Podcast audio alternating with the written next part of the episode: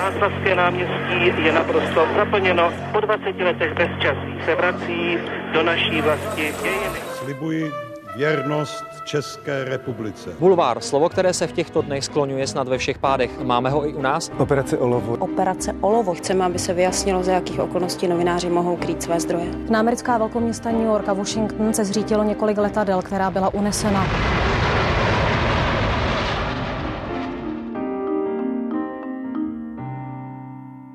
Jejich jména nejsou moc známá, jejich texty ale plní každé noviny. Jen oni také rozumí slovům jako nabílit a nebo válcovat. Řeči o novinářích z agentury ČTK stojí možná trochu v pozadí, ale jejich práce je v první novinářské linii. No a dnes právě o agenturní žurnalistice bude řeč, a to s osobou naprosto nejpovolanější, a to šéf-redaktorkou zpravodajství České tiskové kanceláře Radkou Markovou. Dobrý den. Dobrý den, děkuji za pozvání. Já jsem Veronika Malá a doufám, že vás bude dnešní rozhovor bavit. O tom nepochybuju. Tři generace, tři klíčové etapy české novinařiny s těmi, kteří jsou a byli u toho. Speciální podcastová série pořadu Newsroom ČT24. Generace. Vy jste v jednom starším rozhovoru řekla, že ČTK je diagnóza. Co to znamená? Znamená to to, že pokud se někdo četkařem stane, to znamená, že v četce vydrží několik let, tak tam vydrží většinou hodně dlouho. Znamená to to, že ten člověk má obrovský smysl pro týmovou práci, protože bez toho by agentura dělat nešla. Znamená to to, že je ochotný pracovat eh, velmi, eh, pracovat eh, hodně a přitom ví, že se z něho nikdy nestane ta novinářská hvězda, kterou znají úplně všichni, protože veřejnost bude vždycky znát jenom tu zkratku ČTK a ty jednotlivé četkaře znají jenom kolegové novináři, znají to samozřejmě ti lidé, s nimiž se naši novináři stýkají, znají je politici, sportovci, všichni možní, to ano, ale u veřejnosti hvězdou prostě nebudou. A na to já právě rovnou navážu. Je tím pádem takový běžný četkář ambiciozní člověk?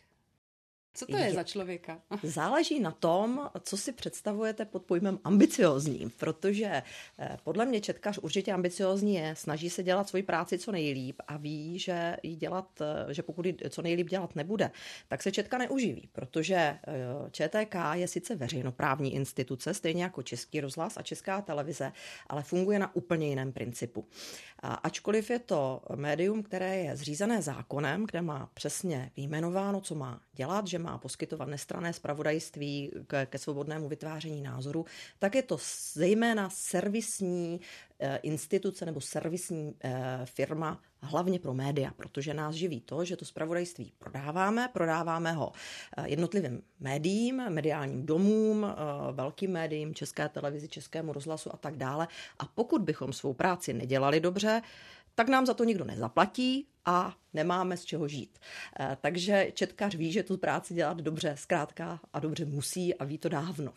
Já možná tu otázku maličko otočím, protože o médiích obecně se poměrně dobře ví a třeba v televizi, někdy i v rádiu je to poměrně velký i někdy takový boj velkých ek. A právě z tohoto důvodu se proto ptám na ty četkaře, protože oni jsou schovaní za tou zkratkou případně za zkratkou svého jména na konci té četkařské zprávy, kterou vidí ostatní novináři třeba ve svých servisech, ve svých počítačích, vlastně ve svých newsroomech. Ale přesně tak s tím svým vlastním jménem do toho mediálního světa vlastně tolik neprorážejí. Tak jak to tam je u vás s těmi egi?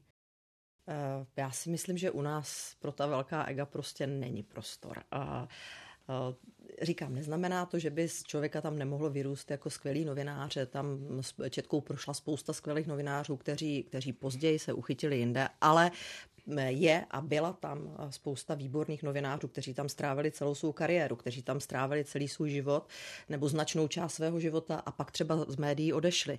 A, a jak jsem zmiňovala to slovo tým, tak ono to často, řekla bych, jako se to nadužívá, nebo to možná zní jako kliše, ale u nás to opravdu kliše není. Četka je jeden velký tým a tam, pokud bychom nefungovali tak, že jsme schopni se spolu domluvit, že jsme schopni si víc vstříc, tak tak si myslím, že by prostě ta agentura fungovat nemohla. Takže já jsem strašně vděčná za to, že mm, vlastně mohu pracovat s takovými kolegy, jaké mám A což je taky mimochodem jeden z důvodů, proč jsem tam už těch dlouhatanánských 25 let a vlastně celou svou novinářskou kariéru jsem v jednom médiu a nejsem sama v Četce. To je právě docela obdivuhodná věc a určitě se ještě na ní chci zeptat, co ty lidi vlastně v té četce drží a kde je ten genius loci možná uh, v té organizaci? Jako jestli třeba není genius loci v, tě, v, Opletalově, v Opletalově ulici uh, v té naší uh, historické budově funkcionalistické. No to možná taky, ale myslím si, že ten genius loci je, řekla bych, jako v tom kolegiálním pracovním prostředí, ale nerada bych se opakovala, ale bez pochyby další velmi důležitý aspekt je ten, že Četka je skutečně médium svobodné, protože tím, že vlastně nejsme vázáni odkázání na to, že nám eh, někdo, eh, tím míním eh, politici, jako je tomu například u agentur, které mají statut státní organizace, protože tiskové agentury mají, mají vlastně různé podoby ve světě.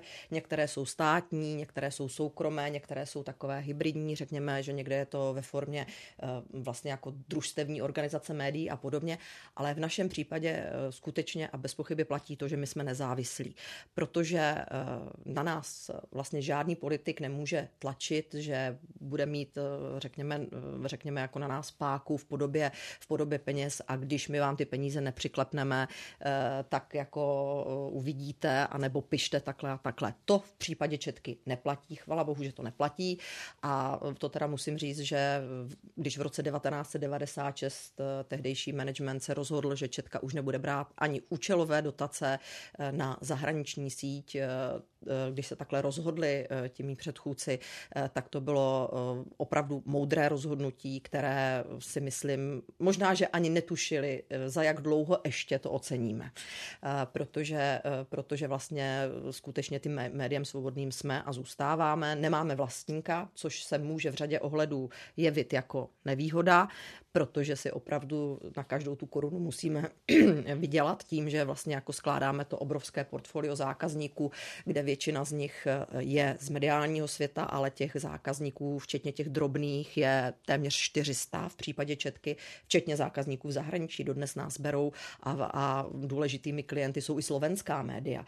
Takže, takže tohle, tohle je určitě jako velmi důležité. Samozřejmě, že to není jednoduché v tom smyslu, že by měla Četka ty peníze, dejme tomu, zajištěné, takže bychom mohli, mohli třeba i z hlediska platů si nějak jako vyskakovat. To ne, ale myslím si, že spousta novinářů toto právě ocení. A co je z mého pohledu velmi zajímavé, tak zejména v posledních deseti letech se malinko i obrací takový ten gard, který byl dlouhá léta v tom smyslu, že um, z Četky odcházeli novináři, aby, se, aby udělali kariéru jinde a těch posledních deset let se nám daří získávat i zkušené novináře do Četky, kteří mm-hmm. oceňují právě toto. Mhm.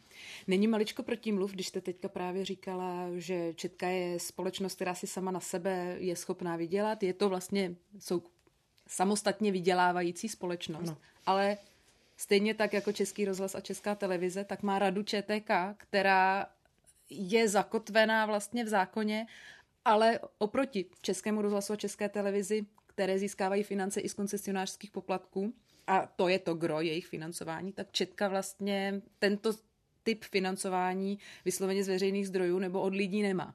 Ta si na sebe prostě musí vydělat, ale tu radu má taky.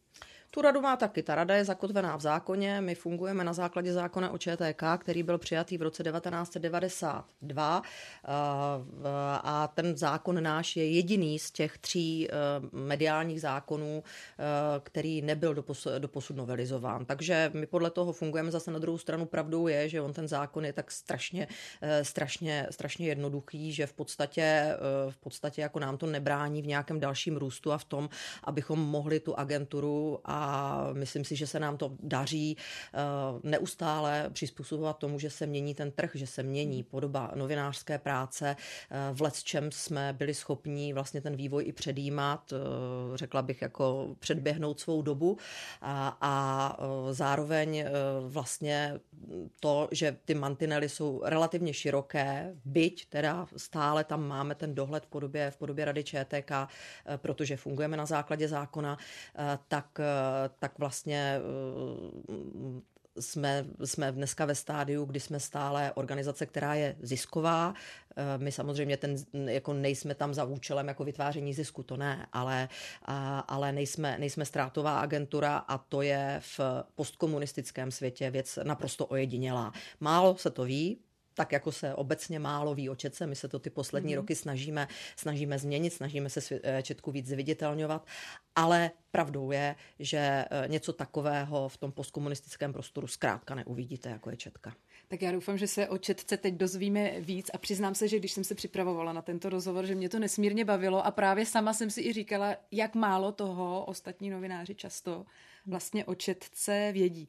Máte spočítáno, nebo máte třeba takovou statistiku, kolik toho četka vydá za den, za týden, za měsíc, řádově? Máme, samozřejmě, samozřejmě že máme. Máme eh, v tuhle chvíli ty průměry dlouhodobé se pohybují okolo 500 eh, zpráv denně, eh, zhruba okolo stovky headlineů, což jsou ty krátké formáty do 150 znaků. To nejrychlejší zpravodajství, což je servis, který jsme vlastně spustili před 14 lety.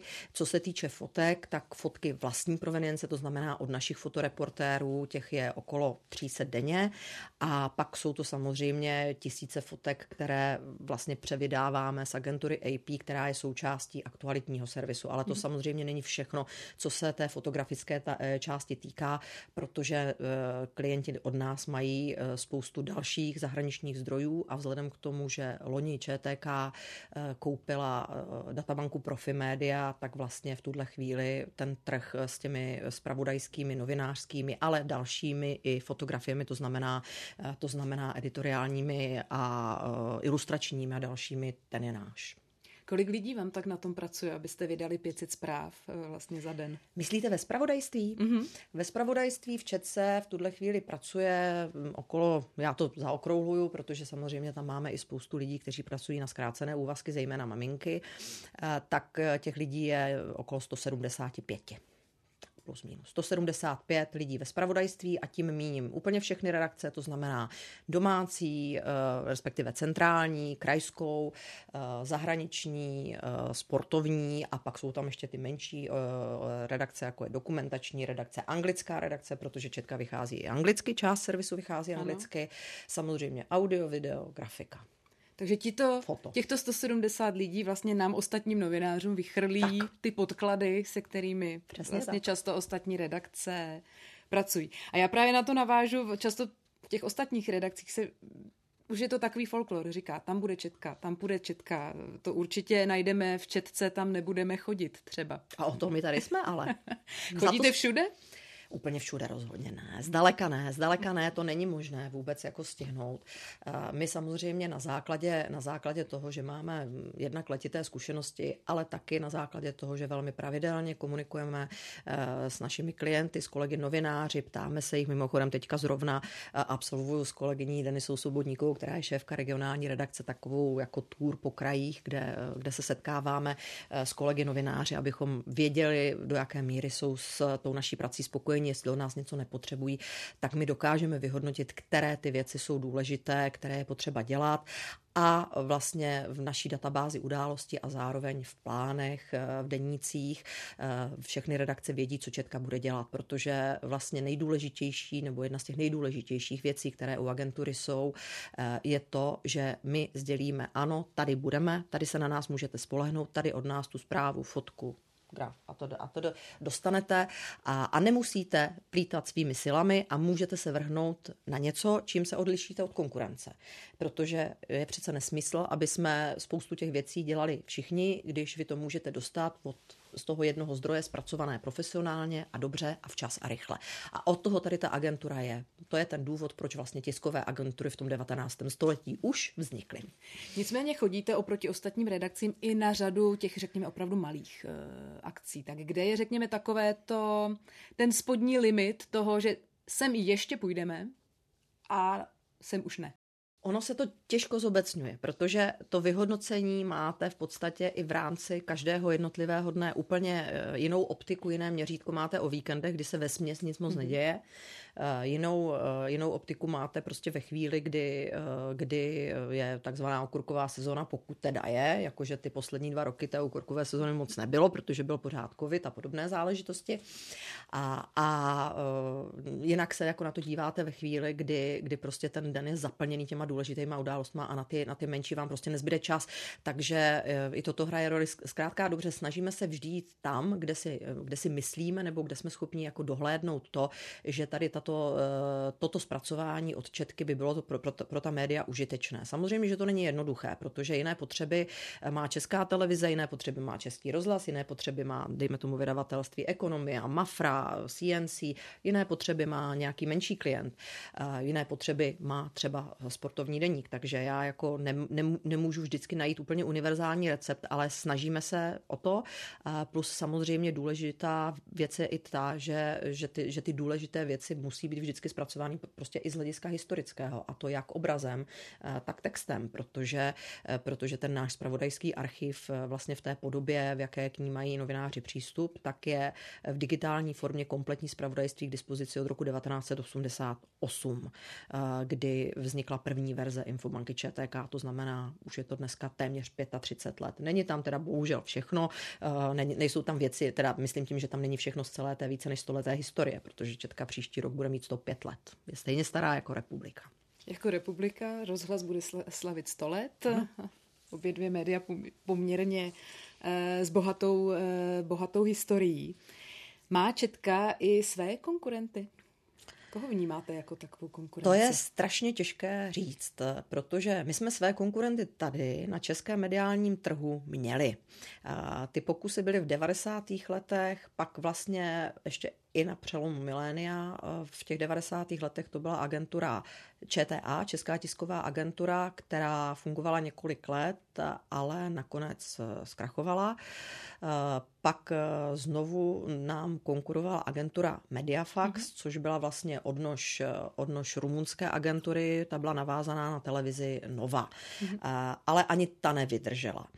To byl poměrně krátkodobý to projekt. Bylo, ano, to byl poměrně pamatuji. krátkodobý projekt. Já osobně soudím, že český mediální trh je natolik malý, že na agentury eh, formátu četky, to znamená, že to je ta plnoformátová agentura, která skutečně nabízí úplně všechno, není úzce zaměřená, tady prostě není prostor.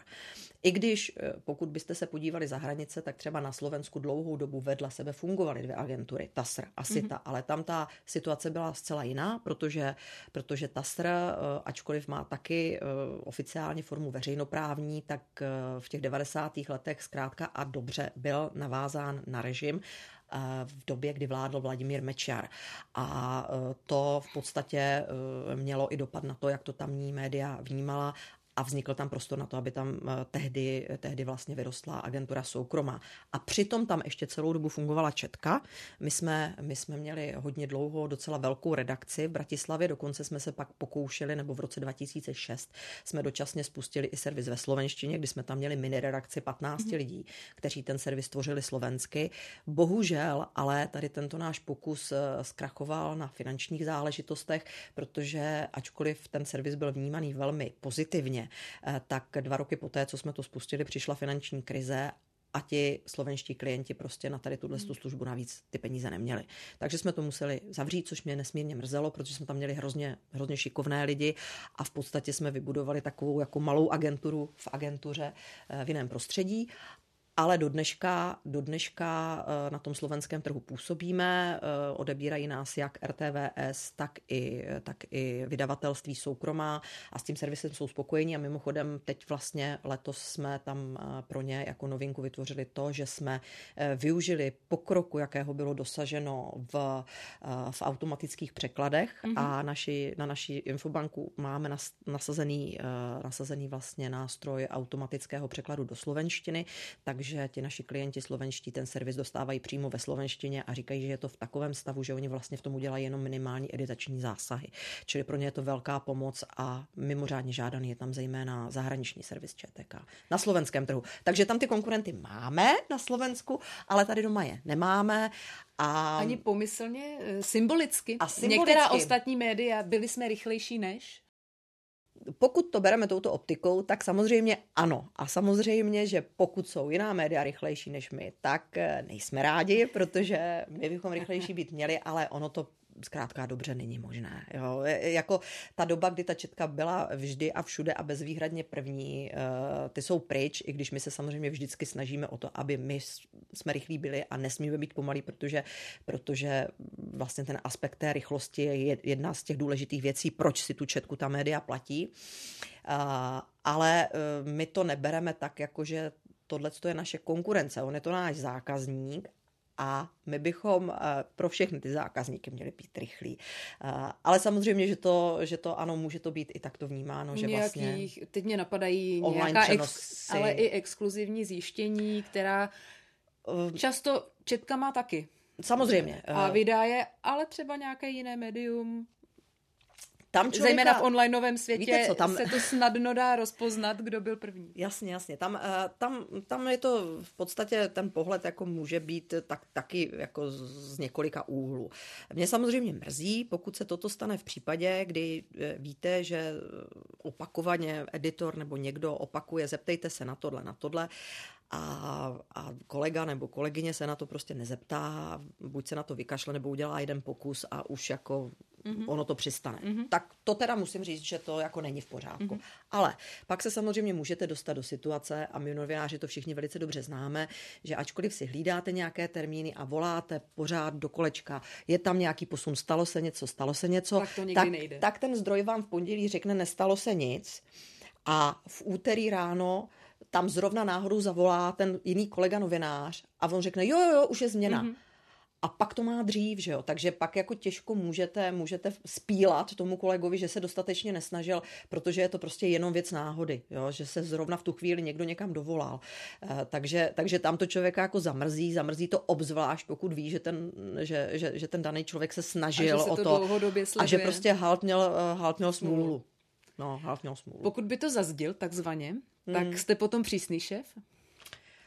Jo, někdy jo, je, někdy jo, ale eh, tak, takhle. Samozřejmě my, my jako máme, de, de, denně máme hodnocení, denně máme hodnocení, každý den ráno máme porady, kdy vyhodnocujeme ten den, takže tam samozřejmě, pokud je to zjevné pochybení, tak to neskrýváme a mm, ta kritika, ta kritika tam zazní, to, to bez Jak pochyby. takové hodnocení vypadá? Když si vezmu v tom objemu práce, který Četka uh, za ten den vlastně vyprodukuje, hmm. když jste tady sama říkala vlastně 500 mm, zpráv, hmm 170 redaktorů, tak je mi jasné, že se hodnotí v rámci jednotlivých vlastně složek, jednotlivých redakcí, ale i tak je to hodně lidí a hodně práce.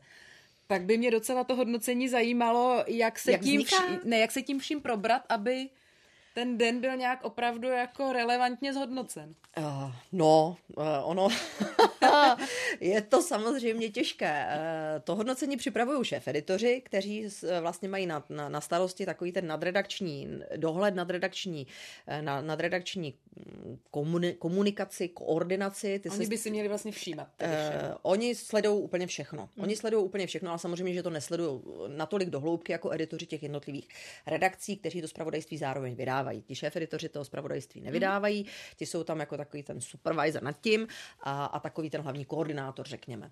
No a ty se střídají během toho zpravodajského dne dva. Jeden má ranní mm-hmm. směnu, druhý má odpolední směnu, vlastně si to předávají tu agendu a, a, a ten, kdo má pak jako tu ranní směnu, tak, tak, na, tak ten vlastně dává finální tvar tomu hodnocení.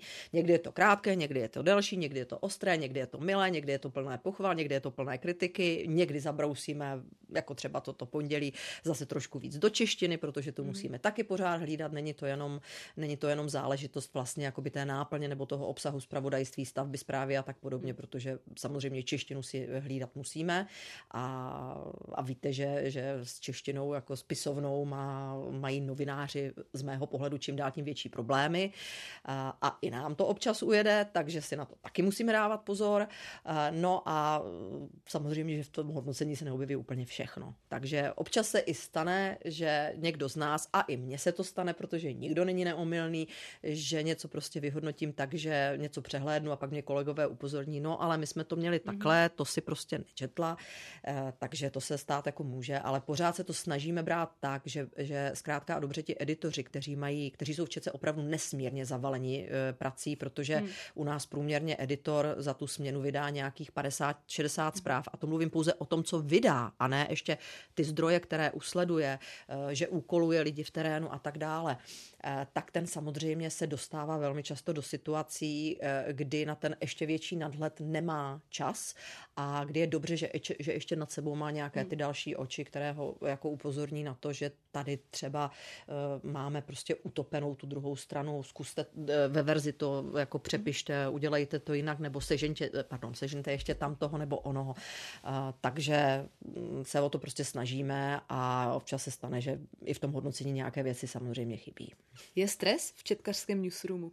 Určitě, je, je, je. I když, i když pravdou je, že, že ten newsroom tím, že je to vlastně integrovaná směna editorů z výjimku sportáků, my tam máme ty editory na jedné hromadě, na jednom místě eh, lidi, kteří řídí centrální spravodajství, to znamená to všeobecné ekonomické tady v Praze, regiony a zahraničí a fotosměnu, eh, tak každá ta redakce má svoje. Oni, ta, ta domácí redakce ta víc diriguje ty lidi v terénu, takže je taková, řekněme, přirozeně eh, hlučnější, kdežto, kdežto ti zahraničáři, to je takový jako zase jako trošku tižší model pracování, protože oni pracují s těmi agenturami a, a většina toho spravodajství vzniká vlastně na tom spravodajském sále, ale tak nějak za ty roky, co ten společný newsroom, což už bude příští rok 20 let, eh, jsme se, jsme se tam společně naučili žít a pravdou je, že z hlediska té editorské koordinace je to velice přínosné v tom smyslu, že tam, kde se dřív muselo volat z redakce do redakce, museli lidi běhat mezi jednotlivými spravodajskými sály menšími a tak dále. Napřímo. Řeknou si to napřímo a strašně to zrychlí. A z toho důvodu nám teda jako velice v tomhle v tom smyslu jako zkomplikoval si situaci COVID, kdy my jsme, my jsme v podstatě i tuto řídící jako jednotku zpravodajství převedli na home office a já do dneška jako nepřestanu smekat klobouk před kolegy, eh, jak tady na té editorské řídící úrovni tu komunikaci zvládli po všech těch četech a, a, a poradách online a telefonátech a, a tak dále, protože to, co byste si normálně takhle prostě řekla, eh, podívej se, udělej tam, vydávám tohle, tak to vyžadovalo mnohem ne, více České úkolů. televizi část redakcí no, pracovala no, z domova, takže tak my jsme víme, byli o čem mluvíte. My jsme byli komplet teda. My jsme to zvládali dva roky, vlastně z těch dvou let jako řadu měsíců jsme měli komplet home office, kdy byli i ti řídící, i ty vedoucí vydání, i ti šéf editoři byli doma. Všichni byli doma a zvládli to a jsou teda fakt borci. Křičíte? Někdy, no ne vy osobně, jo, ale vy četkaři tom newsroomu. Jo, Ten stres tam přece jenom je kvůli jo, rychlosti. Občas je potřeba zakřičet, zpracovat. ale nekřičíme moc. Jako, já se obávám, že moje děti by řekly, že maminka asi víc křičí doma než v práci. A jo, občas jo. E, samozřejmě, že mm, hlučně je tam takový, nejvíce křičí při volbách samozřejmě, jo, protože to je, to je největší šrumec. A nebo když, když se prostě jako stane něco velkého, nečekaného, kdy je tam, kdy je tam prostě potřeba, potřeba jako hodně rychlá, hodně rychlá koordinace, kdy se vám situace mění z minutu na minutu, tak jako jako tam, tam člověk ten hlas, pracovně hlas zvedne, to jo. Takže i ta klidná síla těch četkařů se někdy projeví Určitě, ale pravda je, že tam máme, te, řekla bych, docela dost kolegů, eh, editorů, kteří i v takovýchhle situacích dokážou pořád jako řídit a komunikovat klidně. Piánko, Zachovat chladnou hlavu. A... a chladnou hlavu, no. Jak ta rychlost eh, vytváří tlak na ty jednotlivé redaktory, třeba v terénu, nebo i ty jednotlivé redaktory, kteří, kteří sledují třeba ostatní agentury? Jak s tím pracujete? Když přijde člověk nový, třeba kdo ještě nemá tak hlubokou žurnalistickou zkušenost, tak se dá očekávat, že asi nebude tak rychlý, jak byste potřebovali. Je to přesně tak. Takže pod jaký tlak on se dostane, aby se dostal na tu úroveň, na které by měl být? Uh, No, na začátku samozřejmě ne, nenasazujeme ty lidi do těchto událostí, to rozhodně ne, ale eh, já teda z vlastní zkušenosti můžu říct, že čím dřív se člověk pod ten tlak dostane a čím dřív pochopí, o čem ta práce je, tak tím rychleji se to buď naučí, anebo zjistí, že na tohle zkrátka nemá, že to jako není jeho šálek čaje tenhle typ novinařiny dělat, eh, protože eh, skutečně ten tlak je tam enormní. My, když přijmeme nové lidi, kteří nemají vůbec žádné novinářské zkušenosti, tak se samozřejmě snažíme co, co, co jako nejlépe vzdělávat, i když musím říct, že ve srovnání s dobou, kdy jsem začínala já, tak to mají ty kolegové, jak ti, kteří chodí jako noví, tak ti editoři mnohem těžší právě z toho důvodu, že ten tlak zvenčí na tu rychlost je úplně někde jinde, než byl tehdy. My jsme byli zvyklí pracovat rychle, to ano, ale když si vezmete, že před těmi 25 lety v podstatě nebylo žádné kontinuální zpravodajství, o internetu vůbec nemluvím, ten prostě jako není pravda, že neexistoval, on tady byl, ale byl v plenkách a nebylo tehdy žádné internetové spravodajské médium, teda přesně řečeno, začí, začínaly tehdy české Přesně noviny, tak. české noviny četky, ale nebyl i dnes ani, jo, vůbec nebyly sociální média, takže, takže to vypadalo úplně jinak a ten editor měl mnohem, mnohem víc času na to s těmi novými lidmi pracovat. A jestli já jsem se eh, nejvíc naučila někdy něco, tak to bylo v těch úplných počátcích, kdy mi prostě ten editor jednu věc hodil klidně šestkrát na hlavu, protože věděl, že u tohoto typu zprávy si to může dovolit a že jestli prostě vyjde za 10 minut, 20 minut nebo půl hodiny nebo hodinu je celkem jedno, protože to není typ zprávy, kterou by v tu chvíli použilo rádio, které jelo kontinuálně, televize ještě kontinuálně neměla, tam měla až události večer, takže, takže prostě na to byla spousta času. Teď na to ten čas takový není a v podstatě eh, jsou ti noví lidi svým způsobem pod mnohem větším tlakem, aby se to rychleji naučili, než jsme, než jsme byli my a mm, mám vlastně občas i pocit, že my sami jsme takový jako netrpělivější, mm. jo, že, že občas musím... Jak to, že to ještě nemá? No jak to, že to ještě, no a jak to, že, jak to, že to ještě neumí a pak si řekne, že Ježišmara, je tady tři měsíce, tak jako to, prostě jako za tři měsíce to nemůže umět. Jo. Jsou lidi, kteří se to naučí mimořádně rychle, ale stejně tak, jako mm, máme v týmu lidi, kteří jsou dneska jako naprostá špička, naprosté hvězdy a ten rozjezd jim třeba jako trval jako rok, dva. Jo. A, a v určité chvíli se to zlomilo. Takže je to, je to opravdu jako velmi individuální záležitost. Ovlivňuje třeba i vaše plánování, ta rychlost, když víte, bude třeba významný premiér mm, na návštěvě v České republice, sejde se s prezidentem, sejde se s premiérem, je tím pádem jasné, že e, zprávy tohoto typu, minimálně fleše, budou muset jít do toho vašeho servisu vlastně okamžitě.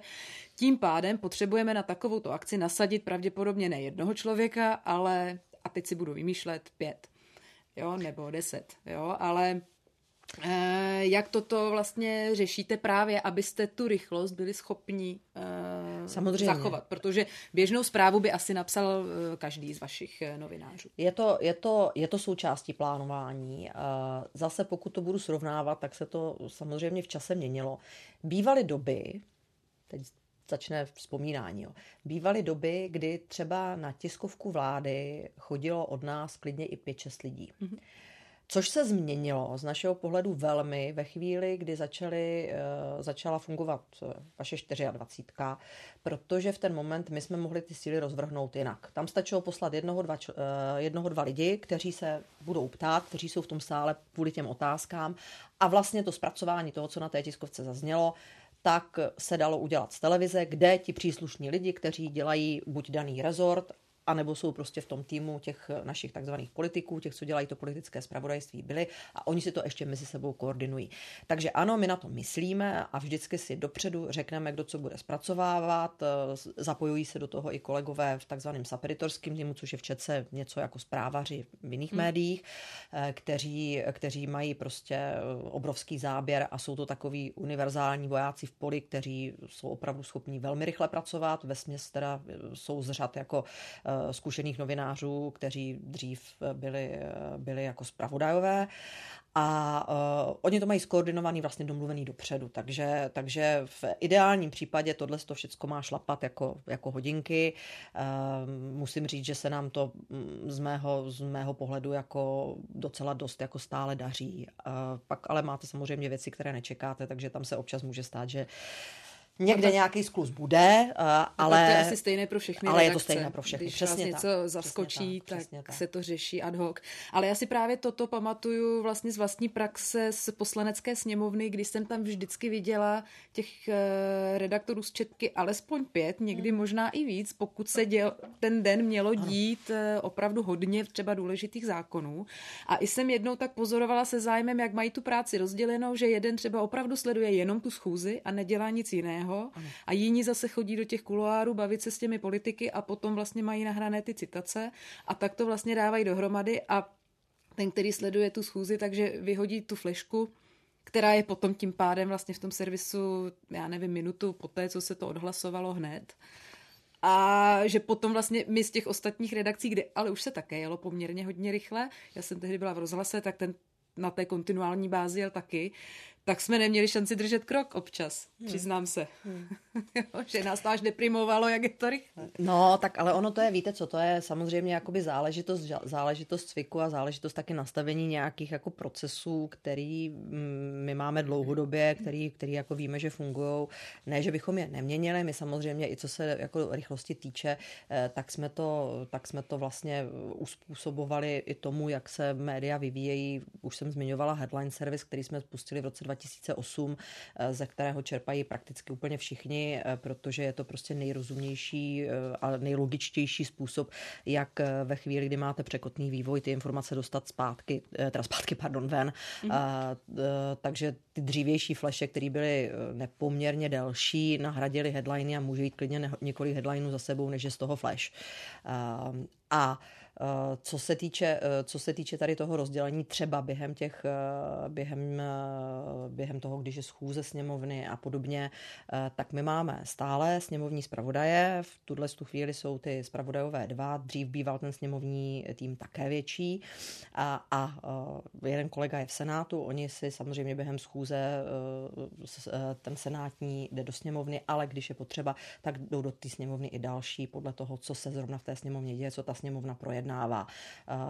Pohyb v kulárech je, jak víme, úplně někde jinde, než bylo před těmi 20, 25 lety, protože ten, ten byl ze strany poslanecké sněmovny omezen, ale to býval prostě neuvěřitelný zdroj, zdroj informací. Jo. A já třeba, když jsem ty první čtyři roky, když jsem byla v Čece a dělala jsem armádní zpravodajku, tak jsem věděla, že, do té, že když do té sněmovny mm-hmm. půjdu, tak tam spoustu těch informací prostě získám právě v těch kulárech, že víte, na koho se obrátit a, a kolikrát, když byly prostě některé ty velké věci namátkou, když prostě padala Klausova vláda v roce 97 a podobně, no tak to tam byla pomalu půlka četky, zcela upřímně, jo, v té sněmovně, protože prostě všechno, všechno důležité se dělo tam a, a věděla jste, že tam ty lidi chytnete. Navíc to byla doba, kdy ještě neměli ani ty mobilní telefony, že jo? to jste nemohla nikomu zavolat. Tam bylo neskutečně důležité to, abyste byla na místě a abyste si toho člověka odchytila.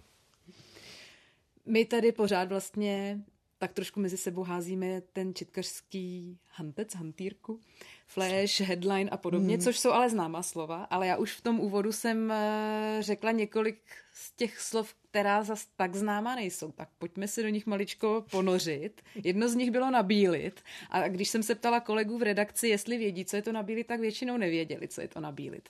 Tak prozraďte. Tak četkaři, když bílí, tak prosím pěkně, není to tak, že by měli e, kýblík s vápnem a dávali do pořádku stropy nebo stěny, ale to znamená, že rozšiřují flash. To znamená, že v podstatě píšou takovou tu první delší zprávu, když teda mluvím o flashi, novináři vědí, co to je flash. Flash je vlastně ta nejkratší zpráva o několikati větách, není to headline, který má pouhých 150 znaků, headline má 150 znaků, Flash je vlastně taková ta minisprávička, řekněme ve formě Rexu, co se rozsahu týče. No a to, co následuje potom, ta první zpráva, tak to je bílá zpráva. A je to, je to termín, který vznikl historicky na základě technologií, které se používaly před mnoha mnoha lety, protože protože prostě Četka má za sebou spoustu různých technologických skoků. Začínala na poslíčcích, kteří roznášeli, roznášeli zprávy do redakcí eh, v, na tom, v tom roce 1918 nebo v těch 20. letech přes potrubní poštu a, a dálnopisy a mezi tím byl ještě vlastně telegraf. Tak poštovní holuby jste neměli, ty měli v Reutru. Myslím, že poštovní holuby, nebo nevím o tom, že by Četka měla poštovní holuby, ale ty zbytky té potrubní pošty ještě někde ve stěnách máme a, a potrubní poštou jsme ty zprávy třeba, třeba do rozhlasu posílali, že jo, jako tam byla trubka mezi, mezi Vinohradskou a Opletalkou. Takže nabílit, vlastně rozšířit, eh, rozšířit ano. flash na celý ano. text. Co válcovat? Válcovat. Válcovat to znamená, že se, že se vlastně snažíte ten text ještě více eh, rozšířit, eh, že vlastně nezůstanete jenom u takového toho velmi, řekněme, úsporného sdělení, že se snažíte do toho získat co nejvíc hlasů, eh, že se snažíte vlastně mnohem lépe nebo více rozšířit, rozšířit kontext zkrátka a dobře podat co nejplastičnější obrázek. A i třeba tak. hodně pracovat na nějakém tématu, když by bylo to třeba taky, jedno z těch být, hlavních? Může být, může být, může být, ano. Pak se obecně ví, že máte četkařskou Bibli, což je poměrně poetický název pro, řekněme, relativně tak. obyčejnou věc. Je tomu tak. My máme Bibli, ale my máme, prosím pěkně, Wiki Bibli, což nevím, jestli někdo má. My máme soubor, který se jmenuje Zásad, Zásady pro tvorbu zpravodajství a to je věc, kterou každý četkář, když přijde, tak teď už dostane teda z toho jenom část vybraných kapitol ale uh, já třeba, když jsem jako začínala, tak to byla jako jedna z prvních věcí, kterou člověk dostal do ruky, bylo to vytištěné a tam, a tam byly všechna možná pravidla, jak se co píše, co se prostě jak je to uh, používá, nepoužívá. No teď už to není, protože je to ta Wikibible, že? ale tehdy to bylo Mělo to x stran a eh, ty... Tu, Jste ukázala ty, ty, tak 3-4 cm na tloušťku papíru? Tak, no, tak to jako, tehdy, ale ono to, pak pěkná... jako, ono to pak jako bopnalo. Ale to už je pěkná to, knížka. No, a oni v podstatě jako mají tady podobné věci, mají samozřejmě v Reuteru, mají to v AP, ty handbooky a podobně, takže aby si pod tím novinář něco představil, tak jsou to tady ty handbooky. Ale my tomu říkáme četkařská Bible. A, a ty první vlastně jako takhle velký vznikaly eh, po revoluci. Eh, otcem té Bible byl kolega Jan Stejskal, který, který byl šéf-editorem v dnešním pohledu. Tehdy, tehdy se tomu v, Čet, v říkalo operativní centrum. Vlastně to byli takový tady ti koordinátoři nebo ti, co tu agenturu jako rozvíjejí z toho jakoby vyššího pohledu, řekněme. A úžasný kolega, který teda mimochodem sepsal i dějiny Četky do roku 48, eh, nádherná kniha eh, zprávy z českého mm-hmm. století. Ježíš, teď jsem to možná popletla. A doufám, že jsem to úplně nepopletla, ten název. A tady, tady tuhle tu Bibli my pravidelně aktualizujeme a teď je máme už abych to taky nepopletla. No, myslím, že 15 let už ji máme v, ty, v té elektronické formě, která vlastně umožňuje tu aktualizaci kdykoliv, že nemusíme vydávat jako a letošní vydání a další vydání a tak dále. Takže tam máme zpracováno ve formě hesel. Některá ta hesla jsou velmi rozsáhlá, některá jsou menší, ať už jsou to hesla o tom, jakým způsobem se zachází se zdroji, jakým způsobem pracujeme s češtinou, eh, které výrazy jsou třeba, nejme tomu, zapovězeny, kterým, kterým bychom se měli vyhýbat, abychom, co jsou kliše, co jsou eh, eufemizmy, co jsou, eh, já nevím, co všechno. A ideálně umět naspamět i o, půl, i o půlnoci. A obávám se, že o půlnoci to, to neumí nikdo a občas se stane i těm z nás, kteří to řídíme, že úplně zapomeneme, že něco v té Biblii je, protože je tam toho strašně moc, ale tím, že se, tím, že se to vlastně jako updateuje, teďka to děláme vlastně jednou za dva roky, děláme takovou jako širší update, a, ale průběžně, když je tam potřeba něco doplnit, tak to tam samozřejmě doplňujeme. Takže zrovna letos máme biblický rok a teďka jsme, teďka jsme tu aktualizaci dotahujeme do konce zrovna. Teď doufám, že se nebudu plést a že nedám špatný kontext těm věcem, ale pokud se nemýlím, tak přímo v té Bibli eh, existuje i premiér Vilém Mezník. A toho jsme už právě... A nebo je v jiném dokumentu? Už tam není. Už není. není. Vilém Mezník. Vilém Mezník, to byla fiktivní postava, to byl takový četkařský Jara Zimmerman, eh, kterého stvořil právě Honza Stejskal a Vilém Mezník, ten byl jako eh, součástí různých příkladů toho, jak co psát a nepsat, prostě fiktivní premiér. Vilém Mezník. No a ten Mezník tam byl do, a teď ať snad se nepletu, myslím si, že před čtyřmi lety při tom updateu jsme se s Vilémem Mezníkem eh, rozloučili a na každoroční, každoročním partner četkařském večírku, kdy rozdáváme redakční ceny Zlaté pero a Zlaté oko, tak dostal za, za mezníka Honza Stejskal cenu a tím pádem jsme jako poděkovali panu Mezníkovi za dlouholeté služby a už tam není v té Bibli. A nemáte ho ani nikde na obrázku, nebo že... Říkám, to je ho zpějety Četkařský udržovali. By, bystu by to chtělo. No. Ve foaje někde? Nebo no, v lobby? To, to nemáme. To, to nemáme. Bystu Vilema Mezníka nemáme. My, my, teda, my teda jako teďka ty poslední roky se snažíme trošku víc pečovat i, i o ty naše velikány, takže kromě jiného například jako máme teď už téměř jako tradiční akci Memoriál, uh, memoriál Richarda Kalmana, to taky mm-hmm. veřejnost netuší, kdo to je. Uh, my totiž jeden z ředitelů ČTK má pomník na hřebení Krkonoš a to je Richard Kalman, který tam zahrnul, zahynul v roce 1929 ve sněhové mhm. bouři, takže my chodíme k tomu pomníku jako túru a máme to takový něco jako team building a každý rok na podzim se vydáváme za Richardem Kalmanem. Takže svým způsobem i ta historie organizace jako takové vlastně mm, se promítá i do těch dnešních ano. dnů. Ano, ano, ano. Uh, promítá a, a v podstatě nás ta naše historie jako baví, jo, protože jsou to kolikrát jako perly, které jsou jako schované, že člověk o tom, o tom neví, nevěděl, netušil, ale tím, jak je ta historie Četky provázaná s historií republiky v dobrém i ve zlém, nutno říci, eh, tak eh, těch zajímavostí tam je skutečně hodně. Když se vlastně do té historie i podíváme hmm. krátce, tak to, že Četka píše textové zprávy, to je v zásadě jasné. Ale ona i fotí, dělá i v dnešní době už i audio, video, je ten servis vlastně daleko širší. Vy jste mi vlastně tady před rozhovorem říkala, že jste byli první multimediální eh, organizace už v právě v hluboké historii. Jak moc se to změnilo teď v těch posledních letech? Jak moc ta technika a technologie vůbec ovlivňují vaši práci? Strašně moc, strašně moc. Eh, jako my v podstatě o sobě můžeme říkat, že my jsme multimediální médium už skoro těch 100 let, eh, protože v roce 1924 bylo zřízeno fotooddělení Četky. Ale v té době to samozřejmě byla specializace a až na pár výjimek, jako jsem tam se někdo našel, kdo byl schopný toho i onoho, ale byla to prostě specializovaná práce dělat fotografa. A co se týče audio spravodajství nebo zvukového spravodajství, tam je taky zajímavé se podívat už do té první republiky, protože za první republiky v Četce vznikalo veškeré spravodajství pro československý rozhlas. Z budovy ČTK se to spravodajství vysílalo, to prvorepublikové, a tuším, že tato služba skončila až v roce 1945. A Četka pak začala dělat znovu audio, zpravodajství nebo audio servis eh, vlastně na začátku milénia. A v době, kdy eh, nastoupila technologie digitální, kdy jsme místo těch pásků magnetofonových, který jsme měli všichni v těch diktafonech, nafasovali první digitální záznamníky a v té době kolegové, tehdy mý šéfové, dospěli k závěru, že je přece škoda, když máme tolik toho materiálu nahraného, který stejně musíme archivovat, už z toho důvodu, že prostě musí mít zaarchivována různá sdělení pro případ, že by došlo k nějakému sporu a tak dále, takže je škoda toho nevyužít.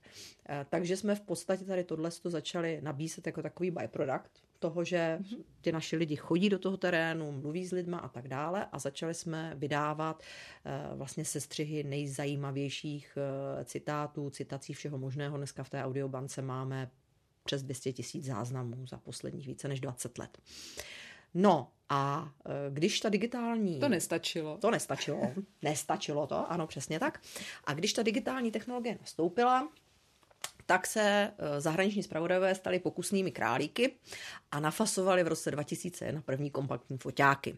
Takový trochu lepší, nebyly to ty úplně do kapsy, byla jste jedna z nich? Protože byla vy jste vlastně působila v Paříži. Ano, ano, byla jsem jedna z nich.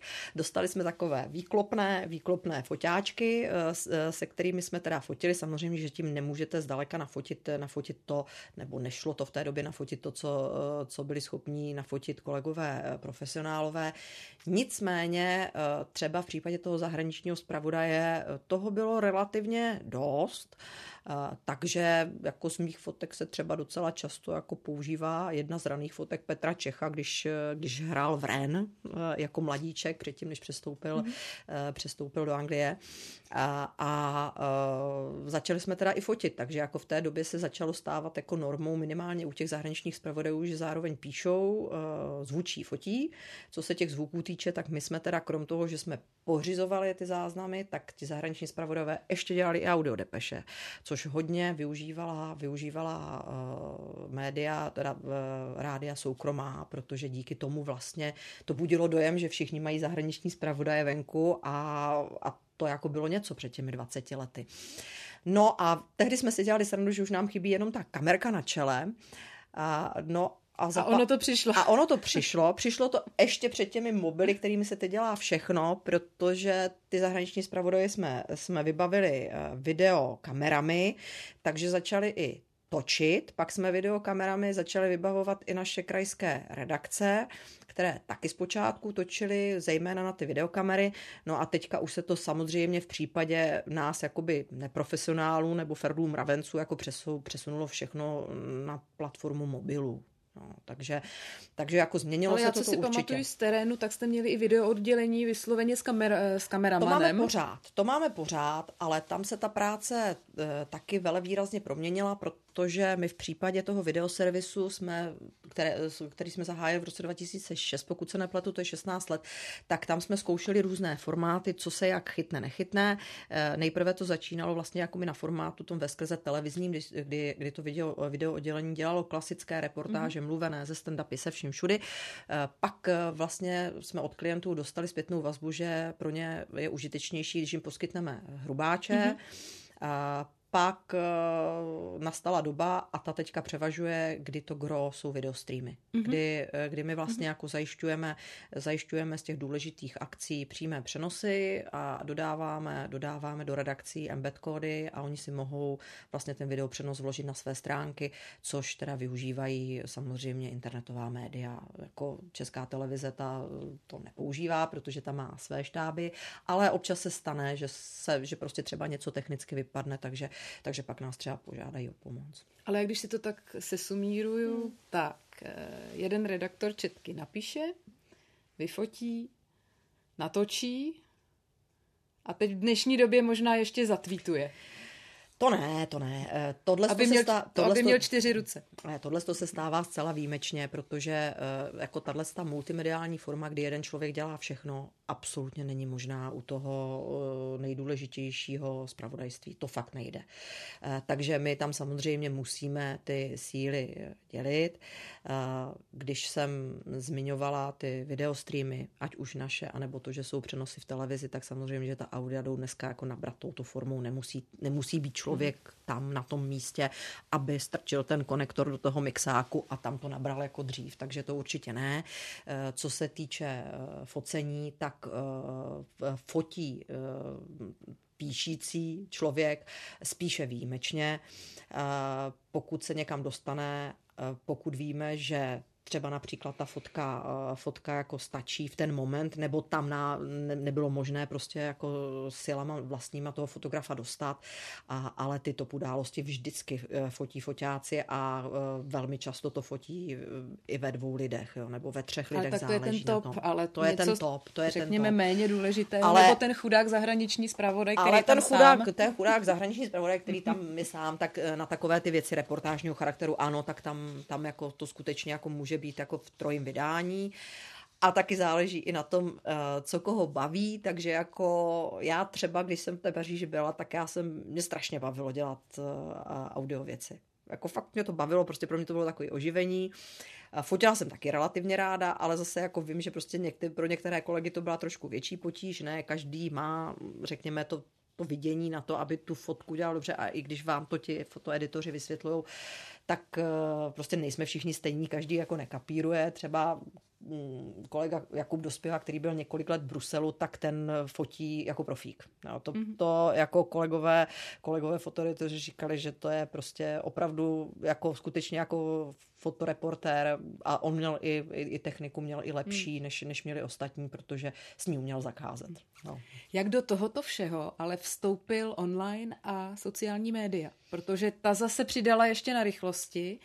Dnes se nám některé zprávy neobjevují jako první jako flash, ať už onlineových médií, nebo i vaše eh, ČTK, ale na Twitteru třeba. Uh, pro mě ta onlineová média do toho stoupala zejména z hlediska, z hlediska zdrojů.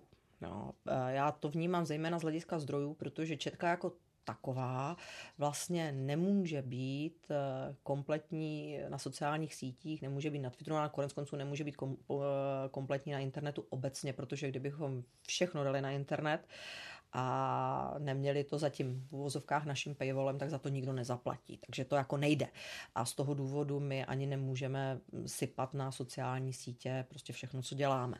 Ale z hlediska zdrojů a z hlediska toho, jak to spravodajství je tvořeno, to změnilo naši práci vele výrazně. Eh, jak jste zmiňovala, tak spousta lidí eh, Twitter používá jako svůj komunikační kanál, zejména Twitter, když se bavíme o, o novinařeně, tak tam pro mě je klíčový Twitter, nikoli Přesně Facebook. Tak. A, a e, takže tam je prostě potřeba samozřejmě do e, celého toho workflow, nebo bylo potřeba tady tohle to zahrnout, je potřeba e, to sledovat, samozřejmě, že máme vytvořeny v redakci různé seznamy, ty seznamy jsou tvořené podle toho, kdo co dělá, takže jiné seznamy má vytvořené, dejme tomu, sapeditor v, v centrální redakci, mm. něco jiného sleduje kolega v zahraniční redakci, neustále se to musí doplňovat a tak dále. Zacházíme s tím tak, že to pro nás samozřejmě zdroj je, je to zdroj, ze kterého se eh, v řadě případů cituje napřímo. Eh, vždycky se k tomu snažíme, pak, když je to aspoň trochu možné, k tomu zjistit další informace, nespokojit se pouze s tím, co na tom Twitteru je. Velmi často je potřeba to i ověřovat, protože to nemůžeme brát hmm. jako bernou minci. A samozřejmě k tomu získat i další ohlasy, dát to do kontextu. Ale ano, zrychlilo nám to práci velice. V podstatě to svým způsobem uh, ovlivnilo hodně práci i v tom smyslu, uh, že tam, kde člověk dřív musel telefonovat, tak jako pak zjistíte, že jako někam voláte, někom, něco po někom chcete a on tu odpověď na tu vaši otázku dá na Twitter všem. Tak, takže ano. Uh, I to se stává. Takže, takže jako je Já to, jsem si spíš vzpomněla na období třeba nultých let, mm. kdy právě na těch vámi zmiňovaných tiskovkách vlády buď se muselo počkat až na tu tiskovou konferenci mm. až přišli jednotliví ministři, a nebo občas vlastně někdo měl dobrý hmm. kontakt, mm. tak po SMS-kách třeba z toho jednání opravdu získal, ale tím pádem sám exkluzivně pro sebe, pro to své médium, nějakou informaci. Teď uprostřed jednání vlády ministr vezme mobil a v určité chvilce něco vyťuká na Twitter a v tu chvíli je to vlastně venku. Ještě ani ta tiskovka té vlády neproběhla Mm, není ta informace venku jinou cestou, ani není možné si s ním pořádně o tom promluvit, zavolat, ale na ten Twitter už to dá. Je to tak, je to tak. Někteří to dělají, eh, někteří s námi udržují, nebo ně, a neplatí to jenom v případě vlády. Eh, tady ten starý, eh, řekněme, systém, který jste zmiňovala, kdy, kdy prostě to, tu komunikaci udržují s těmi našimi redaktory, takže to i během nějakého jednání vydáme samozřejmě i my, eh, anebo taky jiné médium, samozřejmě i to se může stát. Ale eh, když se tady tohle to naťukla, tak z mého pohledu je strašně vlastně jako zajímavé to, že eh, ve chvíli, kdy ten Twitter se stal takhle důležitým zdrojem pro novináře, tak se přiznám, že samozřejmě i my jsme měli obavy, do jaký míry bude vůbec možné s tím agenturním spravodajstvím klasickým přežít. Mm-hmm. Jestli, jestli nás to nepřeválcuje, jestli vlastně nedospějou uh, novináři uh, k závěru, že teď už tu četku nepotřebují, protože všechno je na Twitteru. A on se stal opak protože z těch sociálních sítí se stalo tak eh, obrovské moře informací, kterými se ty lidi musí probrat. A nejsou to jenom novináři. A samozřejmě, že ta komunikace je eh, jednostraná. Je to komunikace, kdy ten daný člověk sděluje to, co on sdělit chce. A to je všechno. Není tam místo na otázky. A když si tomu připočteme algoritmy jednotlivých sociálních Přesně sítí, tak, které vám tak. vytváří tu bublinu, Přesně tak, takže naopak vlastně jako důležitost toho uh, umět ty informace zpracovat, doptat se a zasadit je do kontextu ještě vzrostla. A uh, teď třeba, když jsem absolvovala několik těch schůzek v posledních dnech s kolegy různě po krajích, v různých médiích u našich kolegů, tak ti všichni mi říkali, my vás strašně moc potřebujeme, vy jste pro nás taková kotva.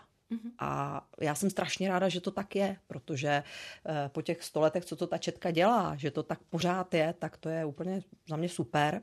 A, a jsem ráda, že prostě máme pořád, pořád na té mediální scéně své místo a že kolegové dokážou tu naši práci ocenit.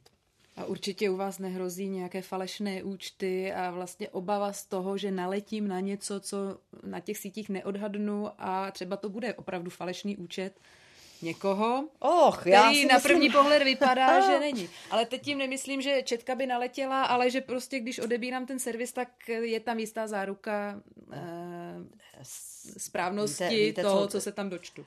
O, Ano, Nebo mě, měla by být. mělo by to tak být, mělo by to tak být a uh, musím říct, že určitě, nechci říkat, že ve 100% to tak je, protože každý se může dopustit chyby.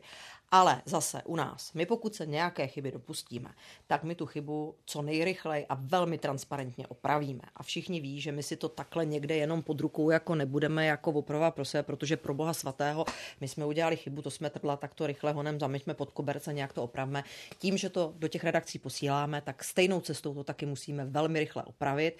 Někdy se u toho člověk eh, i stydí, když se nějaká nehezká chyba stane, ale nejdůležitější to prostě je opravit, opravit co nejrychleji a transparentně. Ale tak já jsem to nemyslela No, jako nějakou výtku, ale ale, tak- ale spíš ty sociální sítě jasně. jsou nějaká džungle, která Je to je džungle, neustále ve vývoji Hmm. a třeba sama si vzpomínám, jak ty falešné účty ze začátku vlastně nikomu pořádně nebylo jasné, že to jsou falešné účty, Ano, dokud ano. se vlastně všichni na to nějak nezvykli, že tady ta možnost tady existuje Ano. a že to nespravuje ten člověk, který je tam na obrázku a že tím pádem se touto cestou mohou šířit vlastně úplně informace, nebudu říkat úplně dezinformace, ale eh, informace nezaložené na myšlenkách eh, nebo postojích toho člověka, který je tam deklarovaný a dá se naletět. Tuto zkušenost asi je nejprve potřeba hold udělat a pak z ní nějakým způsobem čerpat dál. Ano, tak eh, samozřejmě, že vý- vývoj jako komunikačních kanálů a technologií nás jako nutí se učit neustále nové věci a tohle to k tomu patří taky. Není to jako... Ono nás to ještě možná v budoucnosti časem zase překvapí nějakými dalšími novinkami. Když jste říkala o tom, že jste vlastně 25 let eh, v Četce a nezměnila jste svoje působiště, napadlo by vás před těmi 25 lety, že budete takhle dlouho, takhle dlouho zrovna v Četce? Představovala jste si svoji kariéru jinak tehdy? Jo, myslíte, když jsem do Četky nastupovala? No nebo i předtím měla jste úplně jiný plán? Já jsem v té době, já se přiznám, že já jsem v té době žádný, žádný plán neměla, protože když jsem do Četky nastupovala, tak jsem ještě studovala. Já jsem teda nestudovala novinařinu, studovala jsem politologii na fakultě sociálních věd a v podstatě to, že jsem se v Četce ocitla, bylo dílo náhody. A ani jsem neměla nikdy jako vyhraněnou představu, že budu novinářka, protože mě eh, bavily, vždycky mě bavily- bavily dějiny a samozřejmě eh, díky tomu, že jsem revoluci zažila jako studentka gymnázia, tak to, že najednou se otevřel a strašně se stal zajímavým svět politiky, tak mě to bavilo jako toho pozorovatele, který se o tom snaží co nejvíc dozvědět, což byl i ten důvod, proč jsem tu politologii šla studovat a nelituju toho, protože mě to velmi bavilo. A, a vlastně do té četky jsem tak šla to jako zkusit, že tam bych možná mohla zužitkovat to už, co jsem se naučila a že uvidíme. No a dopadlo to takhle a nejsem jediná. Já jsem se dočetla v jednom starším rozhovoru, že za to mohla i eh, špatná zima. Jo. Tehdy. Jo, jo, mohla, mohla. Mohla za to špatná zima, protože jsem eh, měla hotové zkoušky na předtermín a jela jsem dělat jako předchozí rok instruktorku do Krkonoš, lyžařskou, protože já ráda lyžuju a tehdy ten sníh nebyl a pak, když už jsme tam byli tři týdny a pořád nepadalo a nepadalo, tak jsem si jela dolů a řekla jsem si, no tak se po něčem podívám a šla jsem... Po něčem jiném. A v anonci v tištěných novinách jsem našla, našla inzerát, že ČTK hledá zpravodaje pro domácí redakci.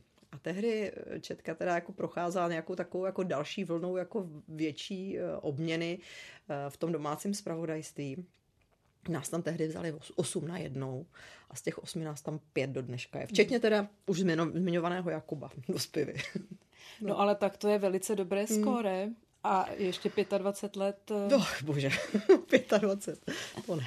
To, to ani ti největší rekordmani. Myslím, že pokud vím, tak jako rekordman v tomto směru v té redakční části je kolega Jirka Borovička, který uh, odcházel do penze před čtyřmi lety a ten teda měl těch 50. No.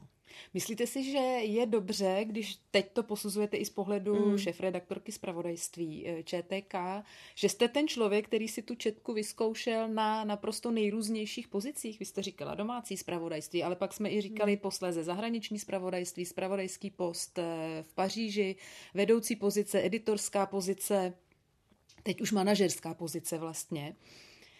Je to lepší know-how, než když by přišel člověk zvenčí? Nebo...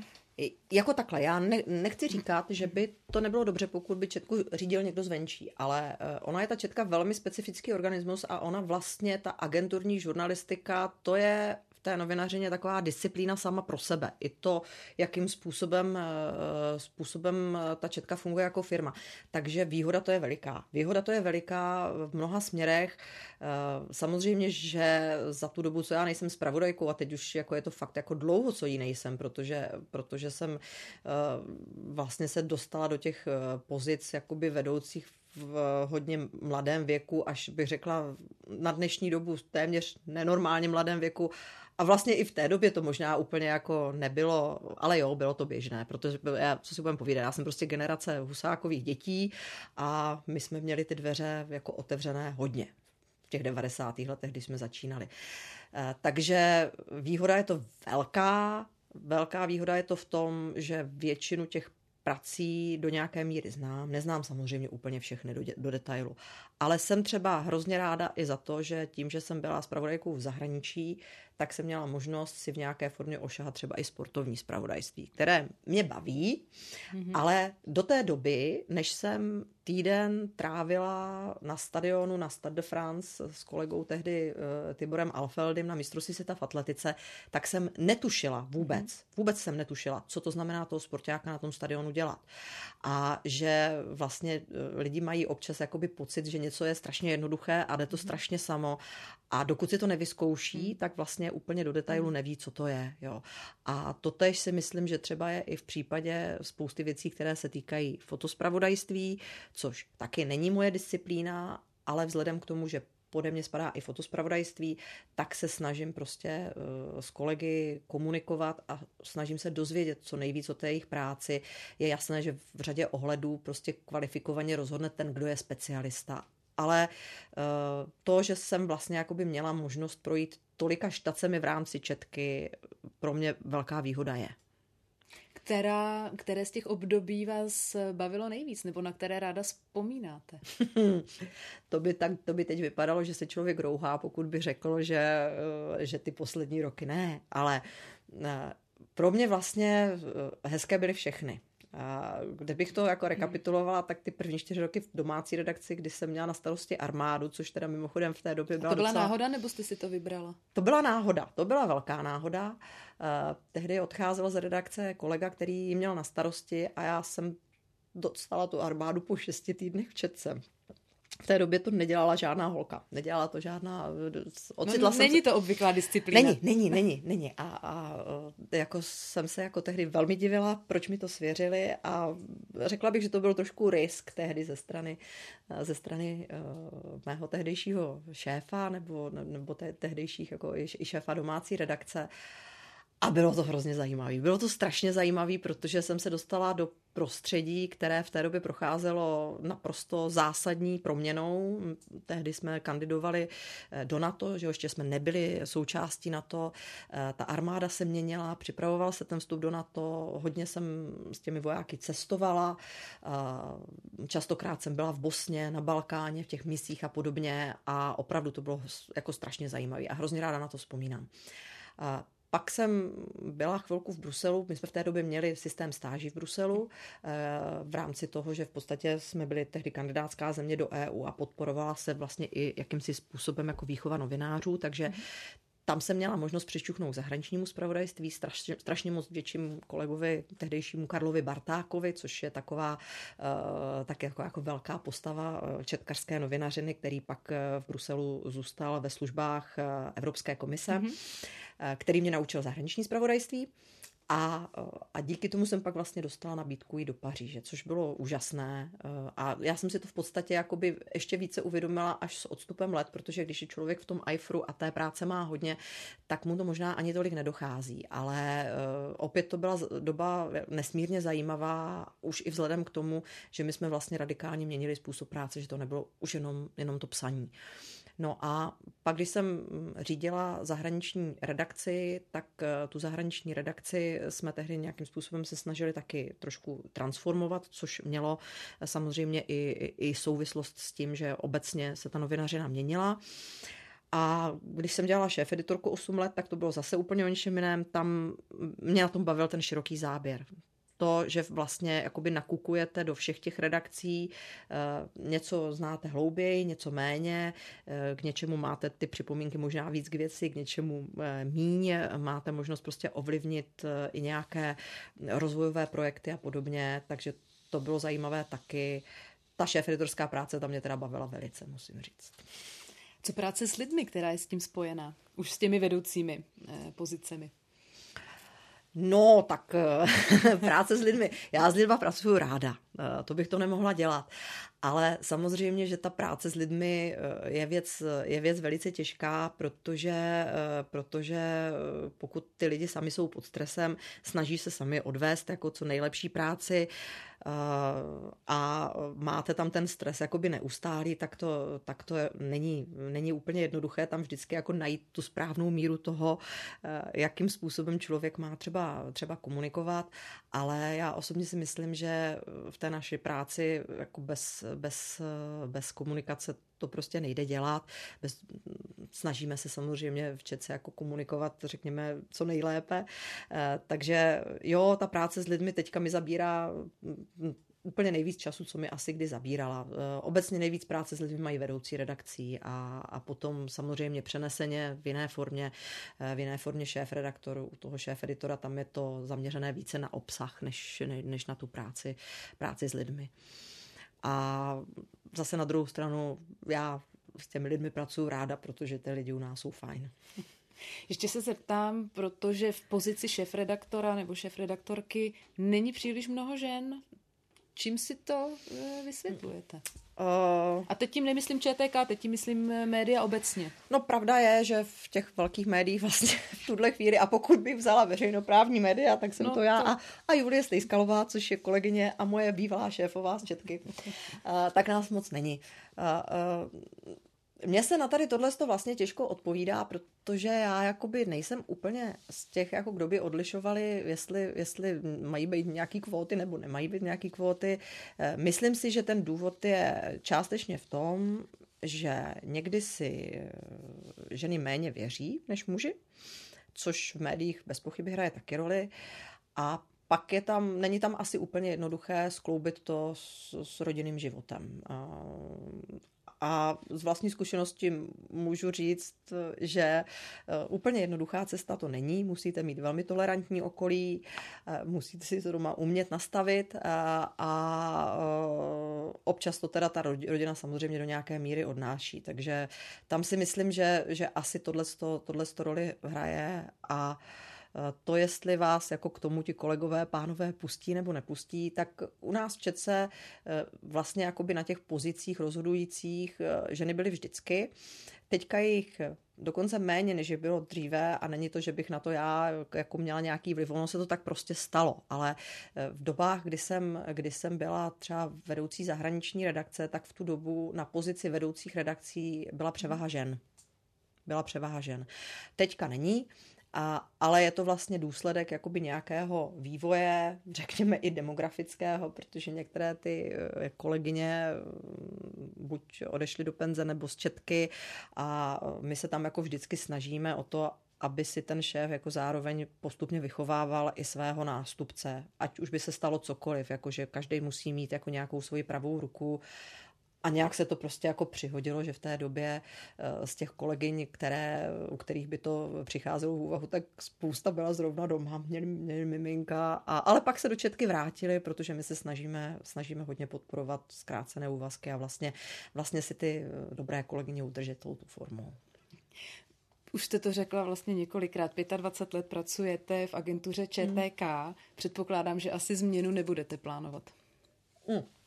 Myslíte já osobní? Ano, že zůstanete v četce věrná i v dalších letech. No tak teďka, kdybych řekla, že tu změnu plánovat budu, no tak to jako nevím, co by se stalo. No ne, teďka se určitě žádnou změnu jako v tomto směru neplánuju. Já si myslím, že jako v Četce je pořád, eh, pořád eh, co dělat, jako neustále se snažíme, snažíme o nějaké nové projekty, tu Četku někam posouvat eh, a ne v tom smyslu, jako abychom ji udrželi při životě, ale aby opravdu prostě pořád to své místo na tom mediálním trhu v České republice měla. My jsme přesvědčeni o tom, že to místo stále má. A dává vám to smysl. Dává nám to smysl, určitě. Tak to říká šéf-redaktorka zpravodajství ČTK Radka Marková. Já moc děkuji, že jste si na nás udělala čas. Já vám děkuji za pozvání. Od mikrofonu se loučí i Veronika Malá. Všechny naše rozhovory podcastu Background ČT24 si můžete poslechnout v podcastových aplikacích a nebo se na ně můžete podívat na sociálních sítích nebo na YouTube. Ať se vám tedy dobře poslouchají a dívá se na ně.